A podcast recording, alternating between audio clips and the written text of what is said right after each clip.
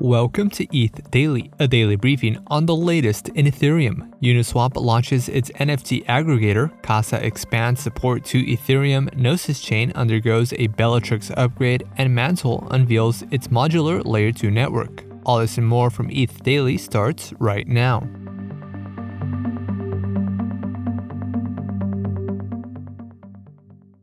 Uniswap launched its N F T aggregator tool along with an airdrop of roughly five million U S D C to select Genie users. Genie is an N F T aggregator that was acquired by Uniswap back in June.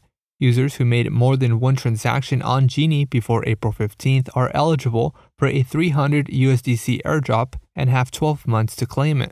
Users who held select Genie N F Ts are also eligible for a one thousand U S D C airdrop. Uniswap is also offering gas rebates for the first twenty-two thousand N F T buyers.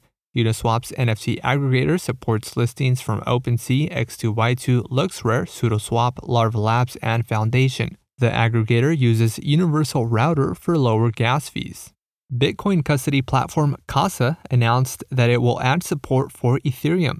The integration is expected to launch in January as part of an overhauled version of the app. Casa uses a multi-sig approach to cold storage, in which users need two out of three signatures to approve a transaction. Casa securely stores one of the keys for users.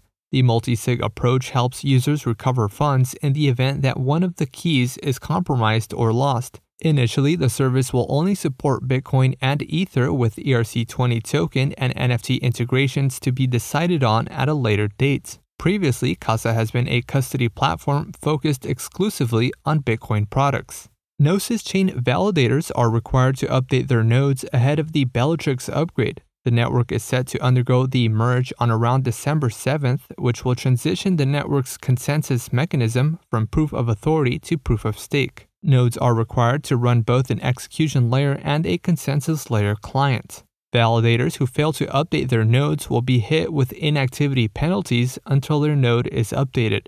dApp node packages have been released for Nethermind, Teku, Web three Signer, and Lighthouse clients on the network. Formerly known as xDai Chain, Gnosis Chain is an Ethereum sidechain that provides low-cost transactions.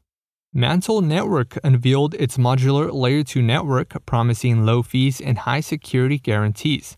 Mantle combines a data availability layer with rollups to power hyperscaled dApps. The network will use EigenLayer for its data availability solution.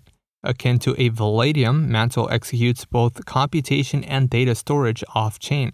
Eigen Data Availability introduces a restaking mechanism that allows Layer one E T H stakers to secure the data availability layer by restaking a pegged asset on Layer two. Mantle Network was initiated by BitDAO and plans to use the DAO's Bit governance token as its native gas token on the Layer two network. Mantle is still exploring optimistic and Z K rollup network designs. And lastly, Daylight, a dashboard for discovering wallet abilities, raised three million dollars in a seed funding round led by Chapter One and Framework Ventures. The round also included participation from OpenSea Ventures, Sixth Man Ventures, and Seed Club Ventures. Daylight plans to use the fresh capital to hire a lead backend engineer and expand integrations for the dApp. This has been a roundup of today's top news stories from E T H Daily. You can support this podcast by subscribing and following us on Twitter at E T H Daily. Also subscribe to our newsletter at e t h daily dot substack dot com. Thanks for listening. We'll see you tomorrow.